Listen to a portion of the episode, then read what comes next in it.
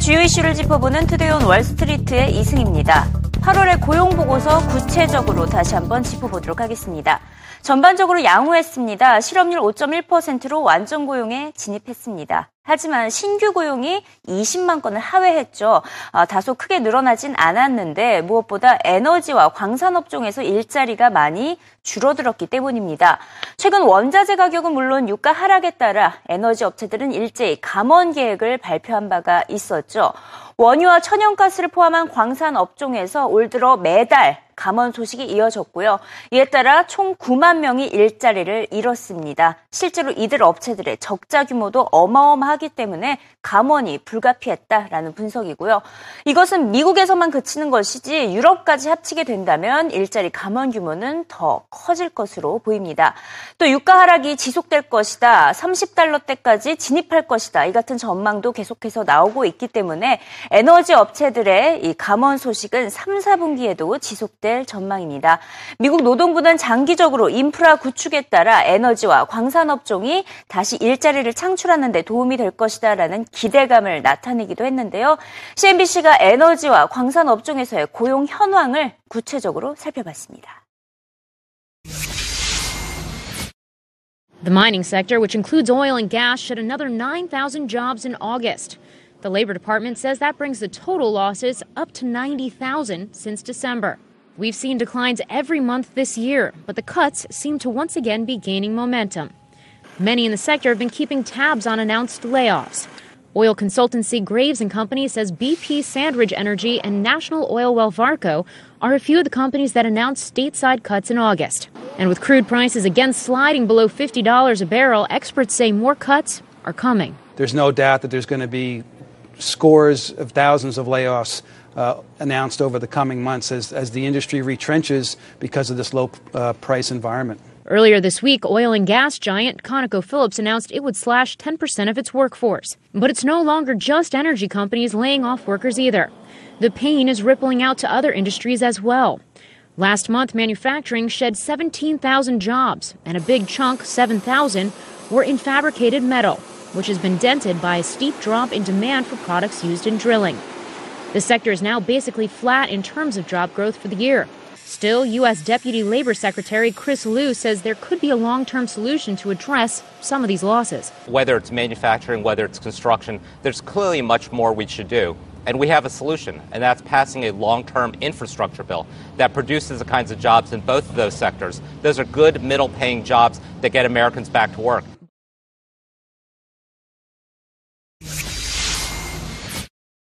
자, 뉴욕 증시가 노동절로 휴장한 가운데 지난주 금요일 S&P 500 지수 1921선에서 마감했습니다. 2000선이 붕괴된 상태인데요. 하지만 여전히 월가에서는 연말에는 다시 2000선을 회복할 것으로 전망하고 있습니다. 물론 최근 변동성에 따른 조정장으로 20여 개의 기관들이 목표치를 하향 조정하기도 했는데요. JP몰건이 2250에서 2150으로, 파이프로제프리는 2350에서 2130 35로 일제 전망치를 하향 조정을 했습니다. 그래도 여전히 이들의 예상치는 지금보다 3, 4%더 오를 것으로 예상을 하고 있죠. 일제히 2100선을 넘어설 것으로 예상을 하고 있는 것입니다. 연말 S&P 500 전망치 가운데 하향 조정하지 않은 수치를 보면 골드만삭스와 코너스톤 파이낸셜이 각각 2,100씩 제시를 하고 있고 시티그룹이 2,200을 제시하고 있습니다. 골드만삭스는 특히 원자재 약세에도 미국 경제가 시장에 계속 뒷심을 부여할 것이다라고 표현을 했고요. 1998년과 흡사하다고 표현을 했습니다. 그때 당시에도 조정이 나타났었는데 3, 4개월 후에 회복이 됐기 때문에 연말에 충분히 회복을 할 수 있고 지금 뒤에 보이시는 아, 그래프 가 바로 골드만삭스의 예상치인데 올해는 2100, 내년에는 2200 이런 식으로 계속해서 오를 것으로 내다봤습니다. 코너스톤 파이낸셜도 골드만삭스와 똑같이 2100을 제시했죠. 앞으로 발표될 기업들의 실적과 고용 지표 호조가 계속 이어질 것으로 예상이 되고 있기 때문에 2100포인트는 쉽게 넘어설 것으로 내다봤습니다. 시티그룹은 1년 안에 미국 증시가 다시 상승세로 돌아설 확률이 96%에 달한다고 진단했는데요. 10%의 조정장이 찾아왔고 패닉 현상이 나타나고 있다는 그 신호 자체가 건강하기 때문이라고 설명을 했습니다. 이에 따라 올해 S&P 500 지수의 연말 수치 2200포인트 달성에 성공할 것으로 내다봤습니다. Second quarter earnings are about flat year over year. If you took out energy and FX, those negative effects, you'd be growing about 7%. Keep in mind, oil prices started going down June last year, which means you get easier comps by year end. Then the dollar started strengthening around July of last year, and you get easier comps. Just removing those two kind of drags, you're going to get mathematically better earnings, and that tends to be the most important driver for markets. The fact that it seems a lofty target versus a correction we just had keep in mind, in two days, you had the market go up 5%. So if I'm looking out four months and we kind of get through some of these, what I would call more distracting elements, uh, for example, you know, does the Fed move in two weeks? Do they move in six weeks, eight weeks? Um, I think, you know, I was here in the early conversation. I think investors are fully aware that the Fed keeps using the word normalize when they talk about rates. They don't even consider this a rate hike they consider getting back to normal. You, you just you just said uh, the correction we just had. Uh, is that a Freudian slip, or is it the correction we're still having? Um, look, I, I, I, don't try to trade the market. I watch um, some broader metrics. I can't tell if the market's going to turn tomorrow, or a week from now, or three weeks from now. But I can say the market did have a correction. It did pull back 10%. I know that for certainty. When we look at our sentiment metrics, particularly proprietary one we call our panic euphoria model, we hit euphoria last summer briefly, and that's not a good signal. But we're now for two for two weeks in panic, um, and that basically signals a 96% probability of a higher market a year from now.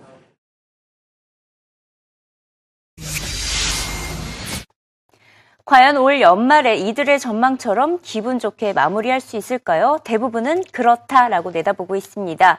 이어서 웰스파고 역시 높은 전망치를 제시했습니다. 앞으로 연말까지 변동성은 지속이 되더라도 S&P 500이 2150에서 2250포인트까지 도달할 수 있다고 내다본 것인데요.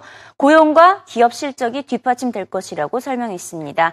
이번 달 연준이 급격하게 금리를 인상할 가능성도 희박하고 중국 경제에 대한 경착륙 우려도 줄어들고 있기 때문이라고 설명했는데요. 서서히 반등 기미가 드러날 것이라는 전망을 내세웠습니다. This market, we're not calling the bottom here, certainly, uh, and we believe that the correction will eventually fix itself through an evolutionary process but that evolutionary process depends upon sentiment recovering on the base, on the back, let's call it, of, of improvement in the things that the market is most concerned about. So, for instance, next week we'll have a couple of interesting readings from China on industrial production.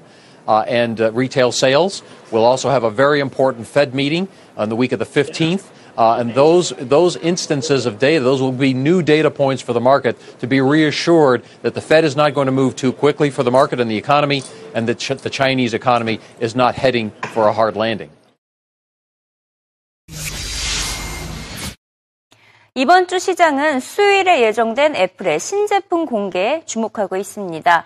어도비의 조사에 따르면 애플 TV를 통한 유료 동영상 스트리밍 시청이 110%나 증가했는데요. 전체 63% 증가한 것에 비해 거의 두배 가까운 성장세를 나타냈습니다. 스트리밍에 사용되는 단말기의 점유율도 애플의 아이패드가 22%로 1위를 차지했고 아이폰, 애플 TV 또 맥킨토시까지 모두 합하니 애플의 점유율이 무려 62%에 달했습니다.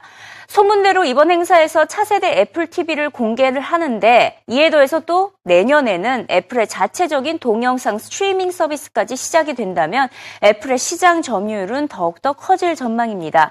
특히 이번 신형 애플 TV에는 게임 기능까지 탑재될 것으로 어, 전망이 되고 있는데요. 게임 기능을 갖춘 애플 TV는 기본 가격이 150달러, 약 18만 원 정도로 예상되고 있습니다. BGC 파이낸셜은 애플 TV는 동영상 스트리밍 시장을 섭렵할 수밖에 없다고 전망했습니다. 특히 애플 제품 사용자들의 정보를 활용해서 맞춤형 광고까지 제공할 수 있기 때문인데요. 시장 점유율은 물론 광고를 통한 수익성까지 올릴 수 있을 것이라는 기대감입니다. You are not our product. That's what always Tim Cook says. But Apple TV as a platform is very ripe to allow Apple to start to change that because of the fact that they can provide detailed viewership data and demographic data of who's watching the content. And for them to get, so it's not really the Apple TV itself. Right? It's going to be the streaming service and when they cut these content deals. So we may not see that announced in September. That's expected to be pushed out to 2016. But the Apple TV itself will be the platform that will allow them to take that user data uh, and to provide it back to the content owners in order to get the streaming service done. Okay, so it's sort of a quid pro quo. They're not necessarily, the streaming partners aren't necessarily paying for the information, but Apple's saying, in exchange for, for us having access to your content and streaming it, we're going to give you this data about our users. Or, or, you know, Apple could go even further and they could start driving dynamic ads, right? And this is where the area where, where television is very ripe to be disrupted. If you think about, you know, how targeted are TV ads, they're, they're not targeted, and particularly as people are, you know, the, the relevancy could be greatly improved. And as people continue to watch TV in a nonlinear manner, right, which means watching off their DVRs, right, the, the, the targetability goes down even more, and Apple could change all of that, but it would have to change its promise of you are not our product and their control over their data.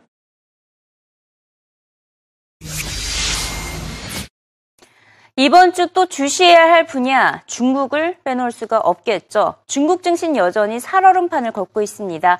상하이 종합지수가 3천선을 회복했지만 여전히 등락을 거듭하고 있고요. 이에 따라 이번 주에 발표될 중국의 주요 경제 지표들을 주목할 필요가 있어 보입니다. 일단 중국 정부는 외환 보유액을 시작으로 수출입, 산업 생산, 물가 등을 뭐 일제히 어, 발표할 예정인데요. 지난달 외환 보유액은 발표가 됐습니다. 거의 천억 달러 가까이 줄어들었습니다. 월간 기준으로는 21년 만에 최대폭으로 감소를 한 것인데 시티그룹은 지난 6월 기준으로 지난 1년 동안 무려 5천억 달러의 자금이 중국 시장에서 유출됐다고 밝히기도 했습니다. 아, 무엇보다 정부의 위안화 평가 절하가 자본 유출을 가속화시킨 것으로 보이고요. 연말까지는 중국의 외환 보유액이 더욱더 감소할 것으로 예상이 되고 있습니다. 자, 나머지 경제 지표 일정들도 살펴보도록 하겠습니다. 8일에는 8월의 수출 지표가 발표되는데 있는데요. 시장에서는 월간 마이너스 6%, 연간 마이너스 7%를 예상하고 있습니다. 이렇게 된다면 수출 감소세가 반년 동안 지속된다는 것이고요. 10일에는 8월 소비자 물가지수와 생산자 물가지수가 동시에 발표되고 13일에는 8월의 산업 생산과 소매 판매가 발표될 예정인데 역시나 둔화됐을 것이다 라는 전망에 힘이 실리고 있습니다. 자, 이렇게 된다면 중국을 둘러싸고 이번 주에 계속해서 우려감이 커진다는 의미로 해석을 할 수가 있는 있는데 더 큰 문제는 중국 의존도가 높은 신흥국입니다. 중국과 원자재 교육이 많기 때문인데요. 옥스퍼드 이코노믹스에 따르면 중국을 최대 교역국으로 둔 우리나라, 일본, 대만 등의 7월 수출량 연간 10% 넘게 감소한 것으로 나타났습니다. 또 전체 수출의 4분의 1을 중국에서 기대온 칠레의 경우에는 올해 GDP 성장률이 4%에서 2%대로 반토막이 날 전망인데요. 결국 글로벌 CFO들은 지금 중국 경제를 가장 우려하고 있습니다. 이들을 대상으로 설문조사를 해봤더니 절반 이상인 61%가 중국 경기 부진을 가장 우려했고요. 역시나 수출 때문인 것으로 파악됐습니다. Actually, I think the, the, the survey result is pretty much in line, I think, with our internal expectation as well.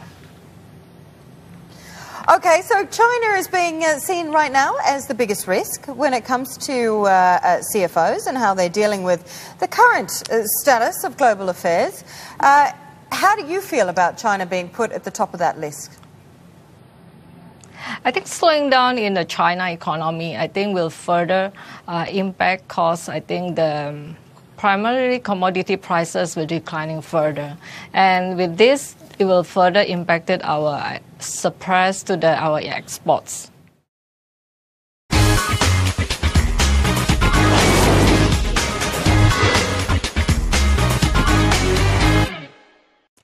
CNBC 헤드라인입니다. 지난달 중국의 외환 보유액이 천억 달러 가까이 감소하면서 월간 21년 만에 최대폭을 나타내자 중국을 둘러싼 위기감이 재부상하고 있다고 CNBC가 전했습니다.